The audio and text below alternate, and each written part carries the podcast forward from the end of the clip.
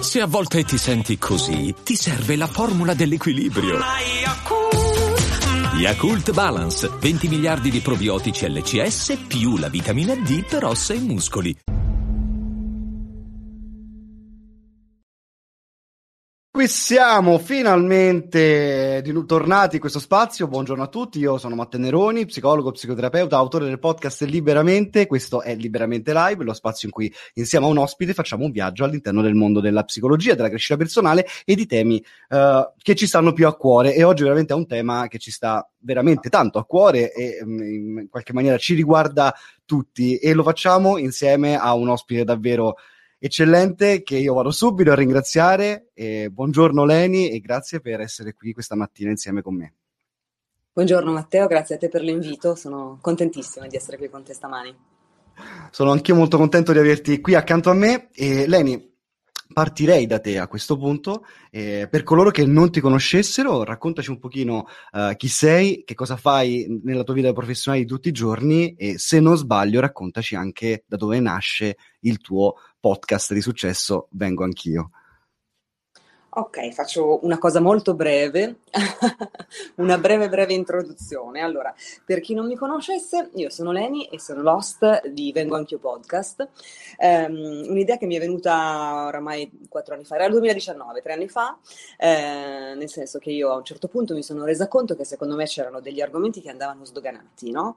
Io sono psicologa e consulente sessuale ed educatrice sessuale allora, mh, mm, mi sono accorta che c'erano delle argomenti, delle situazioni, delle problematiche di cui non si parlava mai e di cui addirittura avevamo vergogna non solo a parlarne tra, a no, con noi stesse, a noi stesse, a dirle o alle amiche, ma anche al partner o alla partner. Allora ho detto c'è bisogno assolutamente di qualcosa che parli di questo. E quindi da qui nasce Vengo Anch'io nasce un podcast che fin da subito ha avuto un discreto successo, nel senso che mi ha fatto davvero tanto piacere poi avere proprio davvero dalle primissime puntate un, un grande seguito di tantissime ragazze che mi scrivevano, mi scrivevano delle cose bellissime che mi emozionavano tanto.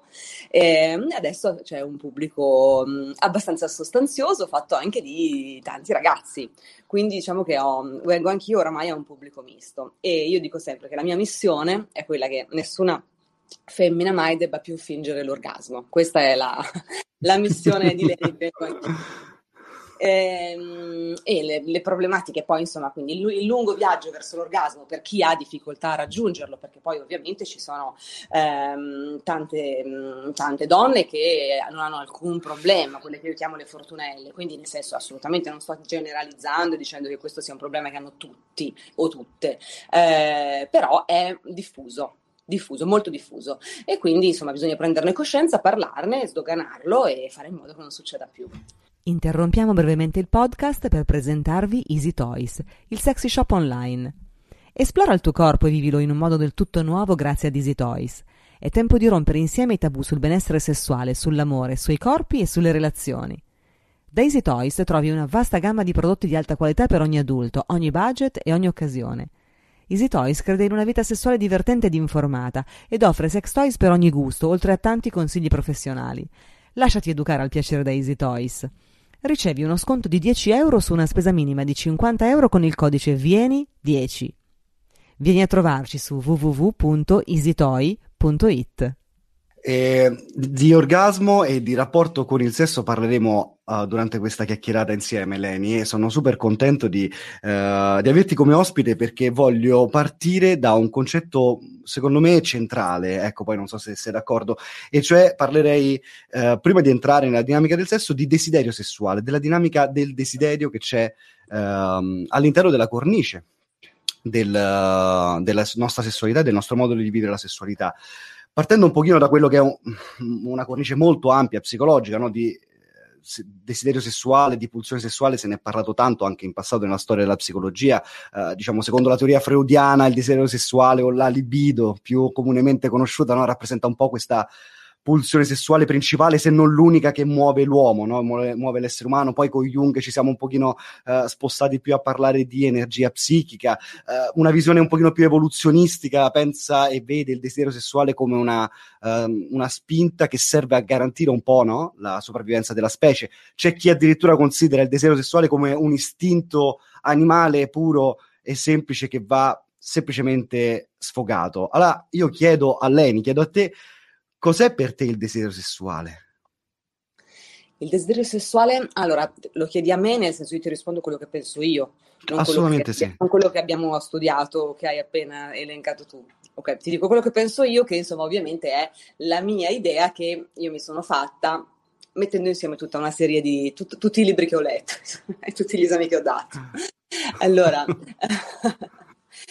dunque, il desiderio sessuale, allora, da un punto di vista, diciamo, prettamente, se dobbiamo parlarne da un punto di vista di biologia evolutiva, ha sicuramente a che vedere con la conservazione della specie. E questo, insomma, è evidente, nel senso che il desiderio sessuale è quella pulsione che ci spinge verso eh, l'altro o l'altra, insomma, verso il sesso opposto di tutti gli esseri viventi per fare in modo insomma, di trasmettere il nostro DNA, procrearci e conservare la specie. Quindi su questo, evidente, dal punto di vista, ripeto, della biologia evolutiva non ci sono dubbi, è così.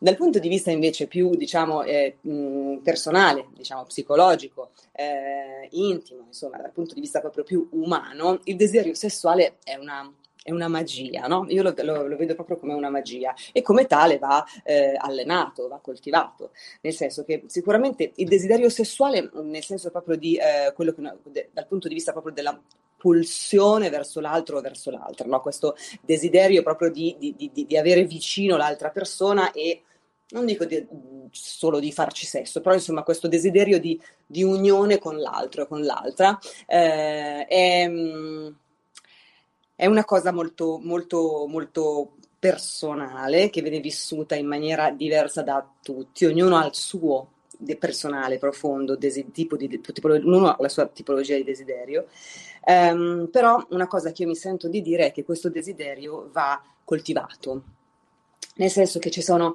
tante epoche nella vita, quindi c'è magari l'epoca adolescenziale in cui mh, siamo, viviamo questo trionfo di, di, di, di, desiderio sessuale, che poi sono queste pulsioni che non hanno che sono incontrollabili perché il nostro corpo sta cambiando, stiamo diventando grandi e quindi abbiamo tutto questo subbuglio, no? E quindi quella è un'epoca della vita. Poi c'è un'epoca eh, di, di, di, gioventù e di età fertile in cui c'è una tipologia di desiderio sessuale, poi c'è una, una invece una sessualità, una, l'uomo e la donna diventano uomini e donne adulti, quindi insomma, dopo i 35, insomma, dopo i 35 anni si è uomini e donne adulti, il desiderio sessuale assume tutta un'altra forma, no? Ehm, che è forse, forse, quella più bella, secondo me, ma questa è un'opinione personale mia.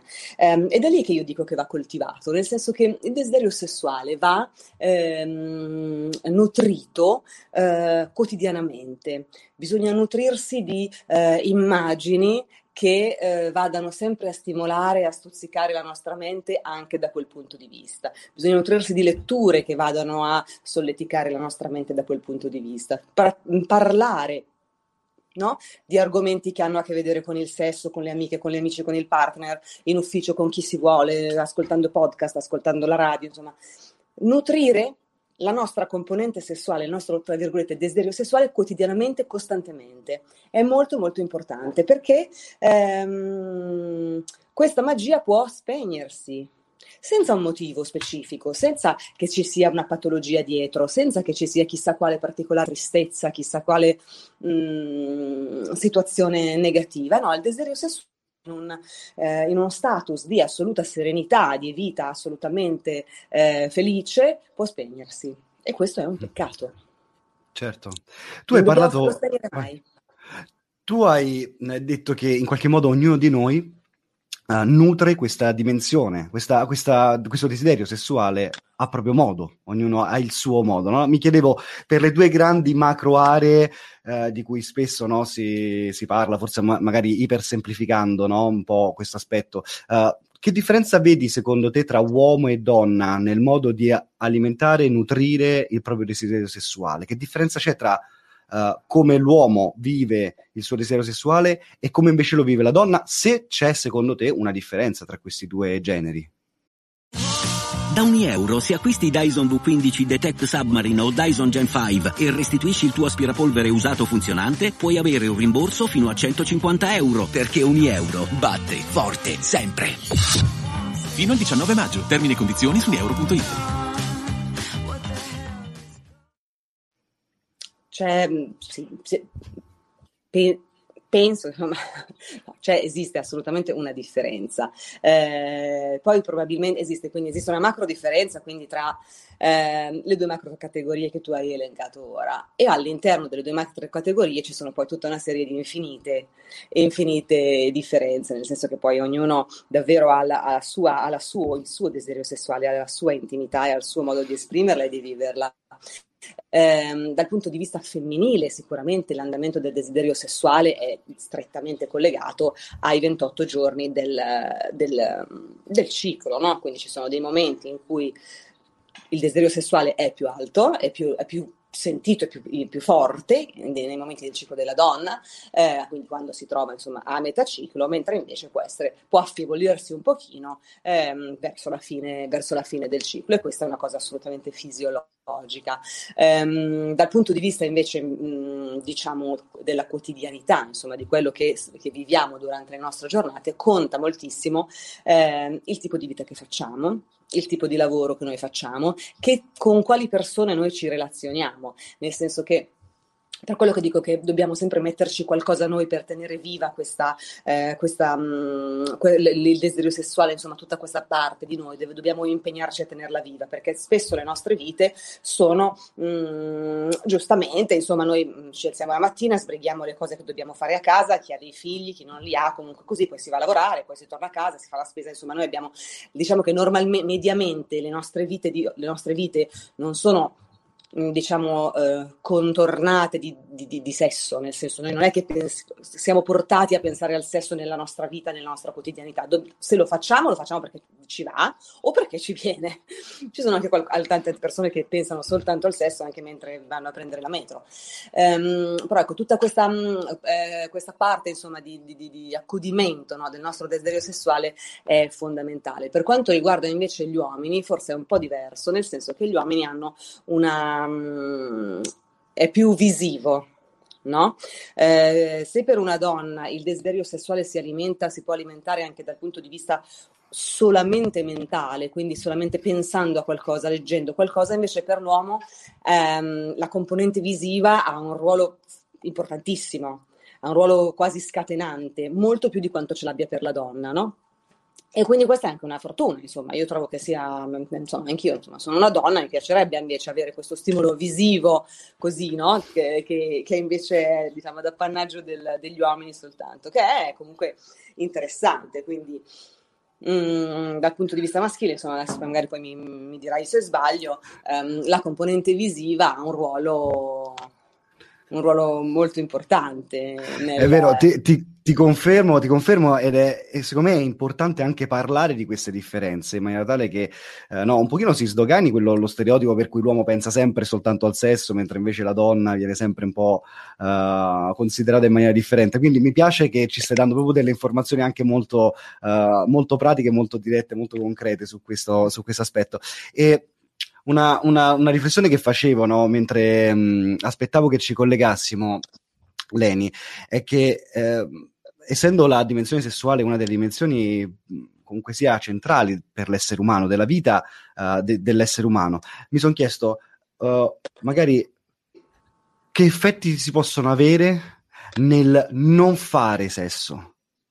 Cioè, che impatto ha il non far sesso nella vita di un individuo? Perché eh, magari non tutti quanti abbiamo la, mm, so, un, la possibilità di avere magari un partner o di accedere appunto a un partner. Quindi, in questo senso, che impatto ha il non fare sesso nella vita psichica del, di un uomo o di una donna? Allora, anche qui bisogna mh, mm, comunque sempre no, non generalizzare, nel senso che esistono delle persone eh, maschi o femmine che eh, non hanno alcun bisogno, non, non, non, sentono la mancanza del sesso. Quindi la loro vita senza sesso è una vita assolutamente felice, serena, eh, realizzata, anche dal punto di vista fisico, ma senza sesso. Quindi esistono queste persone, sono tante. Quindi da questo punto di vista, eh, questo, cioè, questo punto di vista teniamolo sempre presente. Quindi non sempre l'assenza di sesso è, eh, de- è o, debba, o deve essere vissuta male. Nel senso che ci sono delle persone proprio che sono assolutamente eh, felici e realizzate così. Um, una vita mh, mm, sessuale soddisfacente o comunque anche so, avere una vita sessuale um, gradevole, insomma, quindi fare sesso con qualcuno che, con cui ci piace farlo, insomma, poi che sia più o meno soddisfacente o meno, un altro discorso, eh, è particolarmente importante nel senso che quel momento di fusione, quel momento di unione tra i due corpi, l'energia sessuale che si crea sicuramente insomma a livello eh, di scariche di dopamina e a livello proprio anche solo proprio di ormonale e di umore mh, ha degli effetti assolutamente benefici totalmente benefici, cosa che invece in assenza di sesso, insomma, per chi avrebbe desiderio di farne di più, ecco, questo può comportare magari un pochino di frustrazione. Però, mh, mm, nel senso, mh, mi ricollego un pochino a quello che abbiamo detto in apertura, no? sul desiderio. Eh, viviamo proprio in un momento... Mh, storico in cui eh, non, non, è ancora del tutto chiaro il motivo, per, però stiamo vivendo in un momento storico in cui ci sono dei fisiologici cali del desiderio sessuale, sia per i maschi che per le femmine, ehm, frequenti. Eh, non, non, non, si sa esattamente quale sia il motivo, si dà, si dà, la colpa o comunque si attribuiscono questi motivi all'eccessivo uso della tecnologia, agli eccessivi stimoli che riceviamo e che quindi insomma mandano un pochino in tilt le nostre sinapsi perché riceviamo costantemente questi stimoli visivi dal, banalmente dal nostro telefonino, eh, danno le colpe alle microplastiche, ai gli, cosiddetti ftalati, che insomma tu, tu, c'è tutto un subbuglio, no? c'è tutta una letteratura in atto ehm, di, di, di, persone che stanno cercando di capire e di, di, attribuire a qualcosa concretamente questo da un pochino diffuso calo del desiderio, che poi non è un calo del desiderio generale, nel senso che nessuno fa più sesso, tutt'altro, però nel, nelle nostre vite esistono dei momenti di alti e bassi eh, più frequentemente che non in passato o più frequentemente che non nelle generazioni precedenti. Quindi questo è una, diciamo, un dato socio-storico che mi faceva piacere, no, che mi ha fatto piacere dire, ma che mi faceva piacere raccontare. Ehm, e quindi... tu che idea la... ti sei fatta? Secondo te come mai c'è questo fenomeno in atto rispetto al calo del desiderio? Allora, io personalmente penso che ci siano tanti, tante componenti insieme, che non sia soltanto una. C'è una componente sicuramente che ha a che vedere con l'inquinamento. Eh, che può essere quello acustico piuttosto che quello visivo, che può essere quello, cioè tutti i tipi di inquinamento che noi siamo, tutte le contaminazioni che noi siamo costretti a vivere nelle nostre vite. Questo sicuramente ci manda un po' in subbuglio eh, il cervello, quello sì. Non che sia una cosa negativa, non sto, non sto dicendo che chissà cosa sia, però senza che noi ce ne rendiamo conto, questa cosa influisce in alcuni casi molto, in alcuni casi meno, su questa parte delle nostre vite. Ehm, poi forse, mh, ripeto, questo poi dipende moltissimo dal, dal, momento delle vite in cui siamo, ecco, ripeto, cioè dubito che gli adolescenti di oggi vivano un calo del desiderio, credo che quando è fisiologico ed è così prepotente, insomma, perché appartiene proprio alla componente ehm, biologica, lì c'è. Invece poi quando noi abbiamo delle vite particolarmente... Mh, frenetiche, senza tante certezze eh, o comunque mh, mm, abbiamo pensiamo al futuro che non riusciamo bene a visualizzare, pensiamo alle situazioni che non riusciamo bene a gestire, pensiamo a un sacco di cose che poi in realtà ci fanno dimenticare la nostra fisicità, la nostra intimità eh, e ci allontanano invece da, che, da, quei momenti che potrebbero davvero donarci un po' di serenità e scatenare in noi proprio dal punto di vista ormonale del gran benessere. Uh, Leni, tu attraverso il tuo podcast Vengo Anch'io sei riuscita a entrare in contatto con uh, veramente un, gran numero di persone, cioè hai fatto del podcast uno strumento molto efficace per creare, secondo me, una cultura sessuale molto più consapevole e so che questo è quello che uh, fai con, uh, con, il tuo podcast e eh, entrando in rapporto con la tua community. Ti volevo chiedere, nella tua esperienza accumulata fino ad oggi, sia come, come clinica, sia come uh, appunto podcaster, divengo anch'io, qual è secondo te un pochino la, la, so, la, la difficoltà principale che hai risco- riscontrato o la tematica sulla quale le persone sono più interessate e hanno più bisogno di essere in qualche maniera informate nella cornice del, della sessualità? Parlo proprio della tua mm. esperienza personale.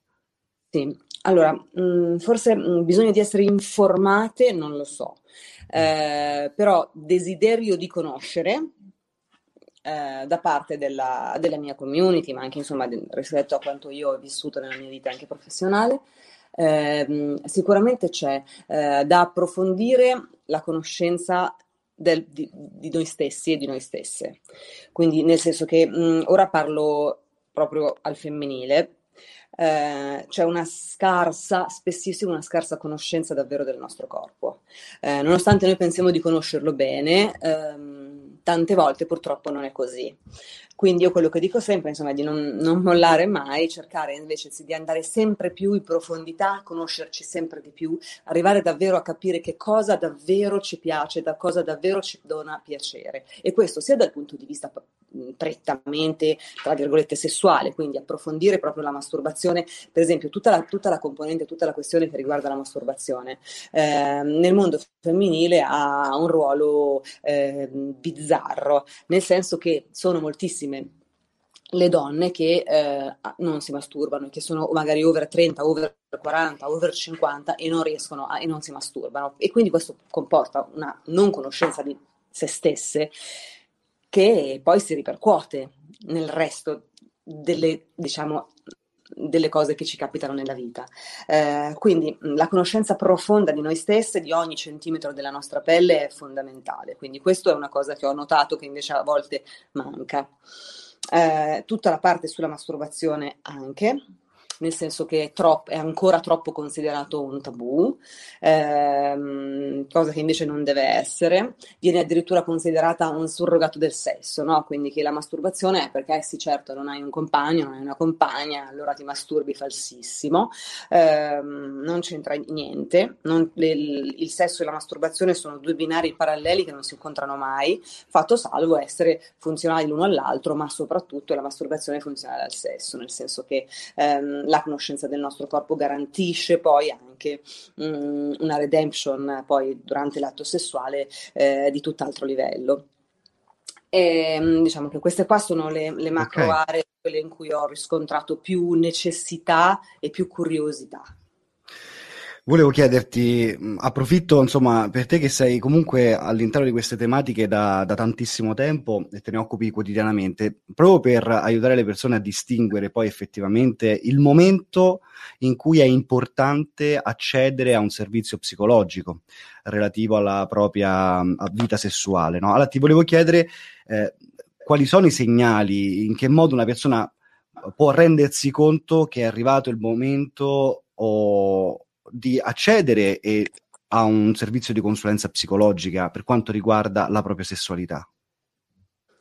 Allora, guarda, sai che devo, devo dire con rammarico, ma ehm, davvero sarà mia premura continuare a fare in modo, insomma, di a continuare a fare divulgazione e informazione su questo argomento.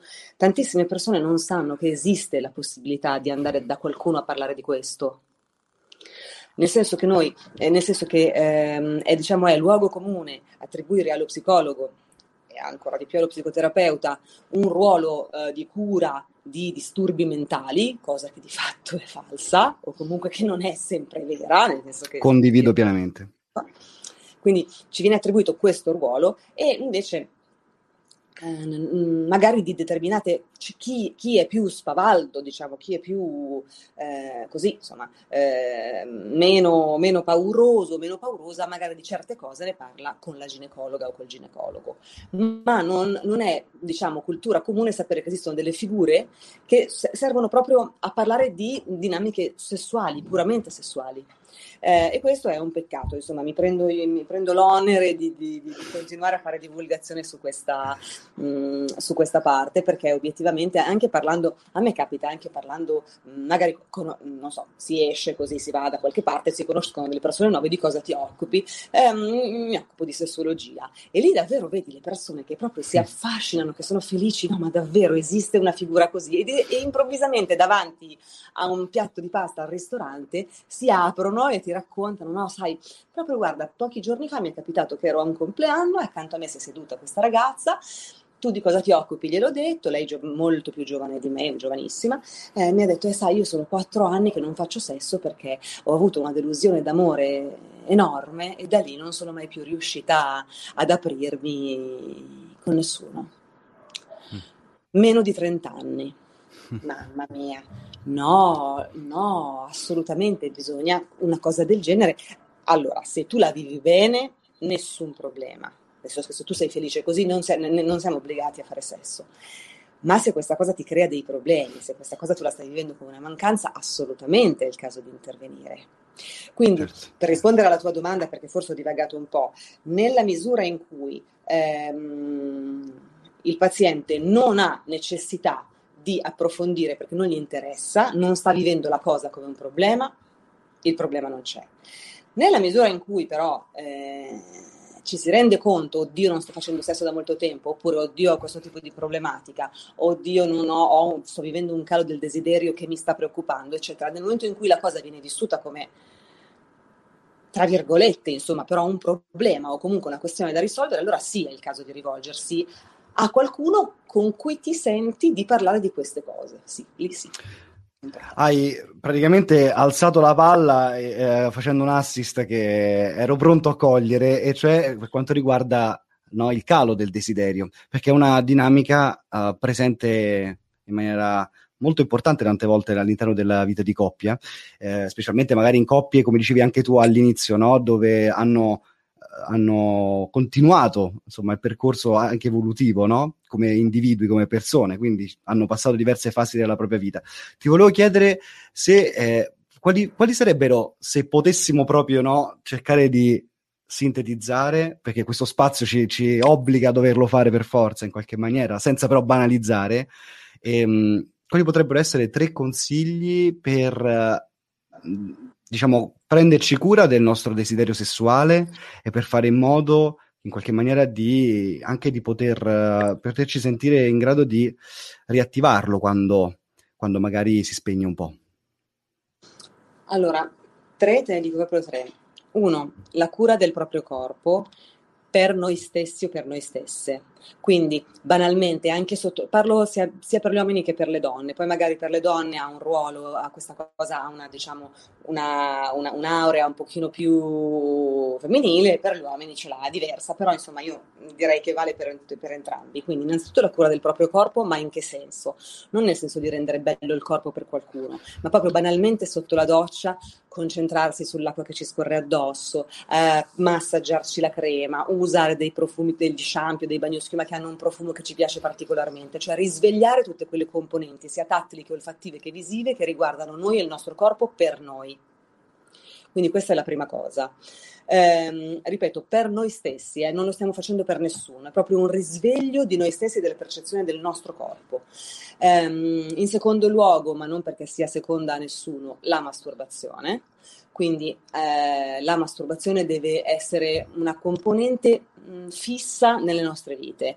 Mh, ri, è evidente che nel momento in cui si sta vivendo un calo del desiderio esiste anche accanto a, quello un calo del desiderio di mh, praticare l'autoerotismo. Ça va sans dire, verissimo. Però approcciarci al nostro corpo diversamente Mm, non lo so, approfondire il discorso dell'autoerotismo con noi stessi nonostante tutto ed eventualmente, terza cosa, aiutarsi con eh, immagini che, che solletichino il nostro immaginario erotico, che possono essere di ogni tipo. C'è a chi piace la letteratura erotica, c'è a chi piace la pornografia, c'è a chi piace eh, l'arte, c'è a chi piace determinati tipi di suoni, mh, mm, di musiche, eccetera, par- di qualsiasi tipo che però eh, inneschino dei processi di desiderio verso se stessi.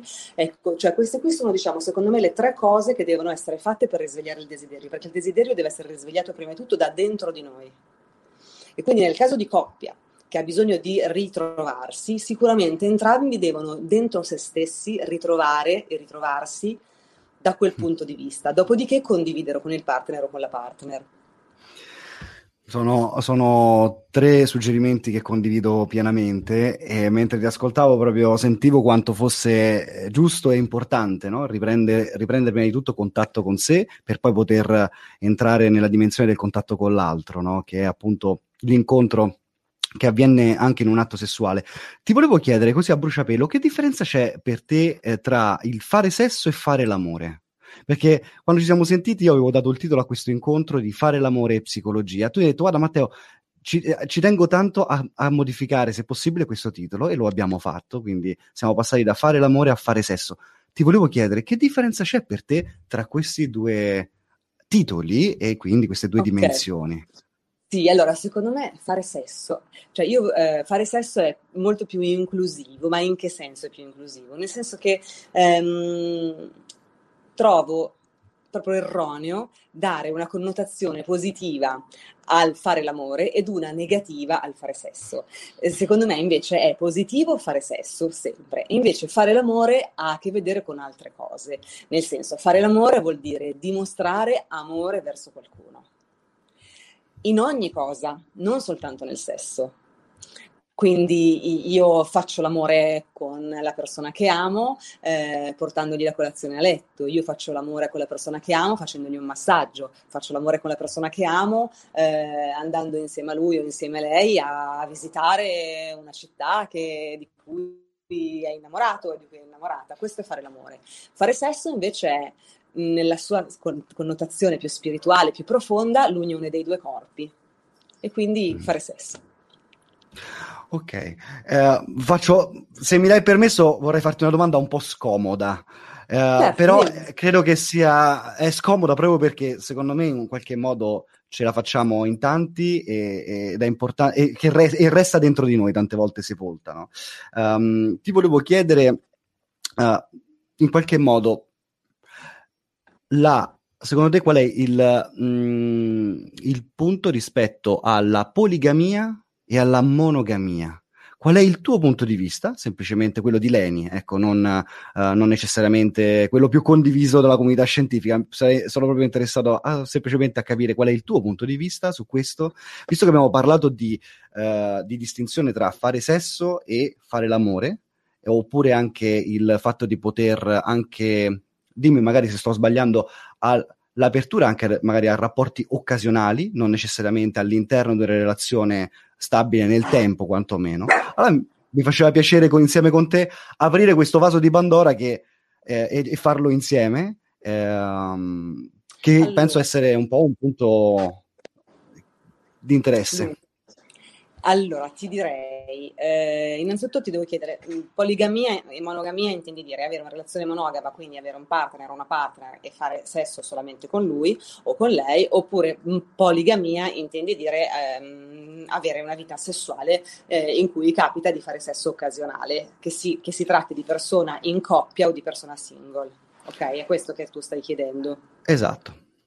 Ok, ma ti dirò, mh, mm, allora anche qui è una cosa molto molto soggettiva, nel senso che mh, mm, è evidente che nel, nel, nel sogno e nel, nello scenario migliore di tutti noi, eh, o comunque nello scenario migliore di chi vive eh, la coppia, mh, mm, esiste la speranza o anche la, la certezza, a volte vana, che al di fuori di quella coppia non esista sesso che il sesso esista solamente all'interno della coppia. Ehm, certo ci sono tanti modi di vivere, quindi eh, nel senso una persona che è, non, ha, non, è, non, ha, una relazione fissa con nessuno è decisa e felice di vivere la propria sessualità in maniera occasionale e quindi ben venga. Mm, c'è una questione, una, questione, una cosa che io dico sempre che c'è forse un pochino di differenza no? tra fare sesso con il proprio partner o con la propria partner e fare il sesso occasionale, nel senso che eh, è indubbiamente molto migliore il sesso fatto con chi conosciamo. ma soprattutto con chi ci conosce. Quindi quell'esperienza è sicuramente più profonda, più bella, ma anche più soddisfacente proprio dal punto di vista della redemption, certo. banalme, banalmente, ma non banalmente, orgasmica. Il sesso occasionale può avere quella componente, tra virgolette, defaticante, quella componente eh, sexy, quella componente proprio di, eh, di, di sì, insomma, tutto quello che ci dà il sesso occasionale, però può avere diciamo una relativa redemption dal punto di vista poi delle certo. sensazioni orgasmiche. Mm, però io penso che insomma eh, liberi tutti, ecco, che ognuno debba sentirsi a suo agio nella, nel momento in cui c'è ehm, consenso innanzitutto e nel momento in cui ci si sente a proprio agio, eh, sì, si può fare tutto. È sempre opportuno cercare di fare le cose con un po' di classe e è diciamo ancora più opportuno non ferire chi ci ama. Allora, mi piace molto la tua, la tua risposta, anche perché proprio arriva, secondo me, a, anche un po' a inquadrare un, un, un aspetto di soddisfazione no, della vita sessuale. Non che eh, ci sia una meglio dell'altra, ma c'è una che sicuramente è maggiormente soddisfacente, come hai detto tu, perché prevede la dimensione della conoscenza dell'altro, no? E, ed è proprio bello, cosa che magari nell'occasionalità si fa un pochino a perdere, no? Mi viene un pochino da pensare come se l'orgasmo non fosse soltanto un fattore fisico, no? ma anche la mente vuole la sua parte, no? quindi quando dico mente intendo dire proprio l'aspetto della conoscenza dell'altro. No? Eh, non so se, se, se, dico bene sì, in questo. Sì, mm, assolutamente, il cervello gioca un ruolo chiave eh, in ogni cosa che facciamo, in ogni aspetto delle nostre vite, in quella sessuale particolarmente, nel senso che in quella sessuale il nostro cervello ci può anche giocare eh, dei, degli scherzi, insomma, dei saltafossi, perché a volte, mm, nel senso, viviamo delle esperienze sessuali pazzesche, mm, diciamo, ehm, con un processo accettatorio alle stelle, ci sentiamo particolarmente coinvolti o coinvolte, ma di fatto non, l'orgasmo non arriva, mentre invece poi possiamo essere in una situazione in cui l'ultima cosa che pensavamo in quel momento era fare sesso, in particolare con quella persona, e invece abbiamo l'orgasmo della nostra vita. Quindi lì è il nostro cervello che purtroppo comanda su di noi e sì, insomma, bravo è chi riesce a tenerlo a bada. Eh, Faccio, ho un, un, ultimo paio di domande, giuro, sarei ore eh, a parlare, però non voglio poi troppo, troppo, stressarti, però è troppo interessante parlare insieme con te, appunto, che ne, ne, parli appunto all'interno del tuo podcast, quindi consiglio assolutamente di andare ad ascoltare uh, il podcast di Leni, che vengo anch'io, lo trovate su Spotify, lo trovate un po' dovunque, anche clicca, scrivendo su Google, che, che è veramente molto bello e stimolante. Ti volevo chiedere eh, a bruciapelo che tipo di consiglio potremmo dare a una persona che in qualche modo vive all'interno della propria coppia eh, un abbassamento dell'attrazione con il proprio partner. Ecco, co- cosa, può, cosa può fare una persona che non si sente più attratta sessualmente dal proprio partner? Da dove potrebbe partire? E qui è una risposta un po'... è difficilissimo rispondere a questa domanda mh, mm, eh, se, senza avere anche altri elementi. Certo. Nel senso che mh, mm, ovviamente poi ogni coppia ha il suo vissuto eh, e dipende da tantissime cose, dipende da quanto tempo stanno insieme, se hanno dei figli, se vivono, se hanno sempre vissuto insieme, in che condizioni vivono, quanto tempo si vedono al giorno, insomma dipende da, da, da, da tantissimi fattori.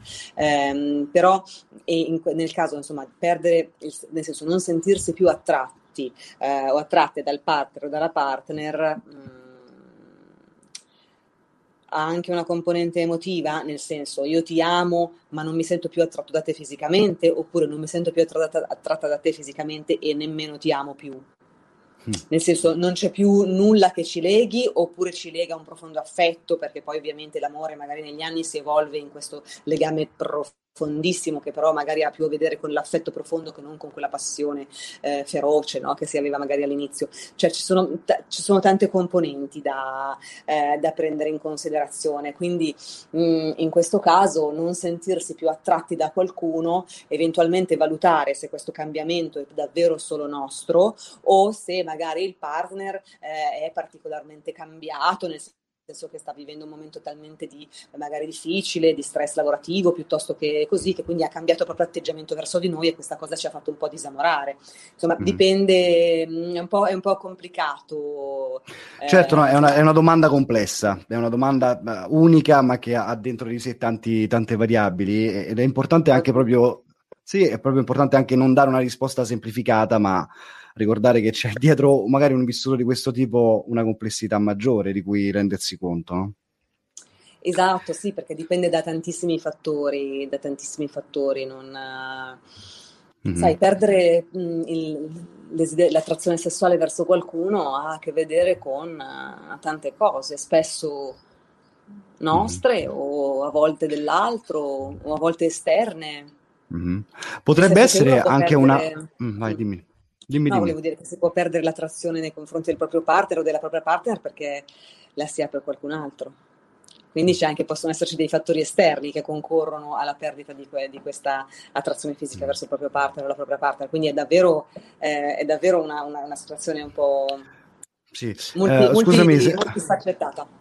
Ok, uh, scusami se resto ancora in queste um, sfumature, però sono domande che mi, poi mi nascono spontanee e penso che poi una, le persone si fanno rispetto a questo.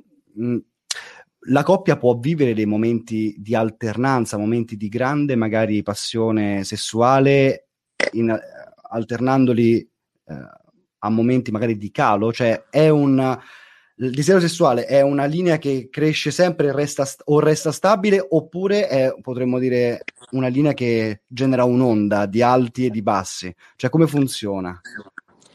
Ha sicuramente un andamento sinusoidale, no? di alti e bassi assolutamente, perché comunque ehm, la vita sessuale della coppia e degli individui eh, è soggetta comunque a delle dinamiche che sono ormonali e che quindi insomma l'andamento degli ormoni non è mai una linea retta sia negli uomini che nelle donne, eh, è soggetta mh, mm, anche alla, alla, stagionalità, no? Ci sono per esempio coppie che hanno ehm, comunque persone, insomma, che, si, a cui, che, che, nei periodi invernali, quando fa freddo, fanno molto più sesso, invece persone che, a cui capita invece nei periodi estivi, perché comunque ci sono più stimoli, eh, ci si veste di meno, fa più caldo, quindi dipende da tante cose, dipende da tante cose.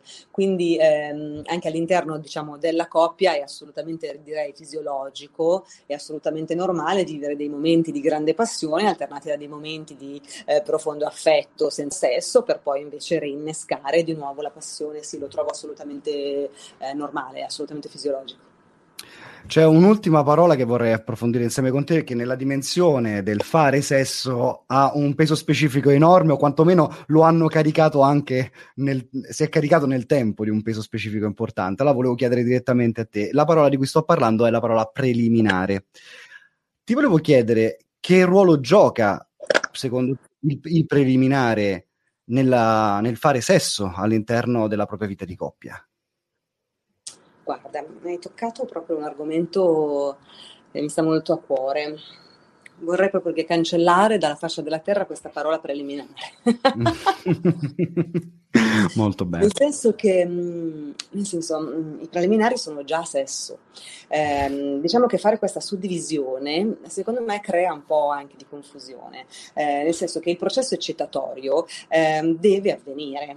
Quindi è, è evidente che ehm, il, ogni persona si eccita in un modo o in un altro, ma poi quello che deve succedere è l'eccitazione. L'eccitazione è quella vera, quindi anche qui non si può generalizzare, anche qui ognuno di noi è diverso da tutti gli altri. Però mh, possono esserci chiaramente delle situazioni o delle persone che eh, hanno, si eccitano tantissimo arrivando immediatamente alla penetrazione, parlo di sesso eterosessuale in questo caso, o persone che hanno bisogno di tempo, quindi davvero di riscaldare il proprio corpo e di innescare un processo accettatorio che può richiedere delle mezz'ore. Mm. E, e, questo è sempre sesso. È, è, il modo in cui si fa sesso, e però la cosa importante è che entrambi i partner siano d'accordo su questo. Quindi, eh, chi io chiamo fare sesso boom boom boom, no? Chi, a chi piace fare boom boom boom e basta, deve assolutamente trovarsi un partner o una partner eh, a cui piace la stessa cosa. Chi invece ha bisogno di tanto tempo e quindi di fare questo riscaldamento dei motori eh, anche lungo, no? anche intenso, profondo, ma soprattutto lungo dal punto di vista temporale, deve per forza avere un partner a cui piace fare quello, perché altrimenti si innesca una cosa che è frustrantissima, perché uno dei due vive sempre, regolarmente, un rapporto sessuale che non è del tutto soddisfacente. Quindi trovarsi da quel punto di vista è fondamentale. Leni, pornografia, secondo te è un falso mito o un modello da cui prendere ispirazione? Una, allora, la pornografia ha una sua utilità. Io faccio parte di, quelle, di, quella categoria di persone che non condanna la pornografia, nel senso che è uno stimolo visivo che sicuramente può avere eh, e può innescare eh, quei meccanismi di eccitazione, insomma, così che hanno sicuramente senso e che sono mh, funzionali, insomma, alla, alla sessualità. Eh, condanno la pornografia nel, nella misura in cui vuole sostituirsi all'educazione sessuale cioè mh, mm, che, che, chi usufruisce della pornografia, soprattutto i giovani, sappiano che quelle immagini che vedono lì, che quel tipo di sesso che vedono lì, ma che quel tipo di sessualità in generale che viene rappresentata nei film ehm, pornografici non è sesso. Quindi Mm, ma anche dal punto di vista proprio della fisicità no? degli attori, è chiaro che lì deve essere tutto ingrandito, tutto eh, amplificato, perché è, sono degli stimoli visivi che devono arrivare sì o sì a chi sta guardando, quindi è tutto grande, no? ehm, tutto molto proprio come se fosse uno spettacolo, una manifestazione, una spettacolarizzazione di una cosa che di fatto non funziona in quel modo, nel senso che la pornografia ehm, tradizionale, insomma, poi ci sono anche delle pornografie più etiche, delle pornografie invece che hanno proprio a che vedere con il sesso reale. Mm, però insomma, mm, la pornografia, quella mainstream, quella di cui insomma, quella che abbiamo noi nel nostro immaginario comune è quanto di più lontano dal sesso vero possa esistere. Quindi usiamola mh, mm, per innescare processi eccitatori, usiamola perché ci piace, ma non prendiamo esempio perché quello non è sesso. È bello e importante fare queste, queste, specificazioni e ci tenevo che fossi tu a, a farlo, ehm, proprio perché ti occupi di queste tematiche tutti i giorni, Leni. Allora, direi che io veramente starei ancora per, per ora a parlare, ma andando in chiusura mi piacerebbe, um, diciamo, dare a coloro anche che ci ascoltano un ultimo messaggio. Ecco, se, se potessi dare tu un messaggio di chiusura a questa chiacchierata, o, o ecco, qual è il tuo uh, un messaggio magari secondo te estremamente importante che ognuno di noi rispetto al pro- proprio modo di fare sesso tenga sempre presente, quale sarebbe? Ah, rispetto al proprio modo di fare sesso. Allora, innanzitutto di fare sempre e soltanto solo quello che ci va di fare, uh, di essere curiosi o curiose quanto basta per uh, eventualmente andare a sperimentare qualcosa che inaspettatamente potrebbe piacerci, e questo da soli o da sole o con l'aiuto del partner o della partner, eh, e poi amarci, amare noi stessi sempre, mettere noi stessi sempre davanti a tutto da quel punto di vista, noi stessi e il nostro corpo.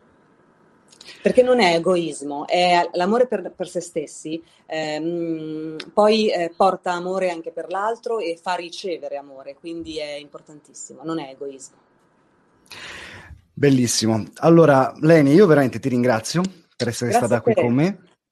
È stata veramente una bella chiacchierata, un bel viaggio all'interno del mondo della sessualità. In, all'interno del mondo del, del, tuo podcast vengo anch'io, che consiglio ovviamente a tutti coloro che ci stanno ascoltando di andare uh, ad ascoltare, anche solo ed esclusivamente per uh, lasciarsi stimolare, mi verrebbe da dire a questo punto, eh, e vedere cosa succede. Eh, quindi veramente grazie Leni per essere stata qui e alla prossima. Grazie Matteo, davvero, grazie. A presto. Hiring for your small business? If you're not looking for professionals on LinkedIn, you're looking in the wrong place. That's like looking for your car keys in a fish tank. LinkedIn helps you hire professionals you can't find anywhere else, even those who aren't actively searching for a new job but might be open to the perfect role. In a given month, over 70% of LinkedIn users don't even visit other leading job sites. So start looking in the right place. With LinkedIn, you can hire professionals like a professional. Post your free job on linkedin.com slash people today.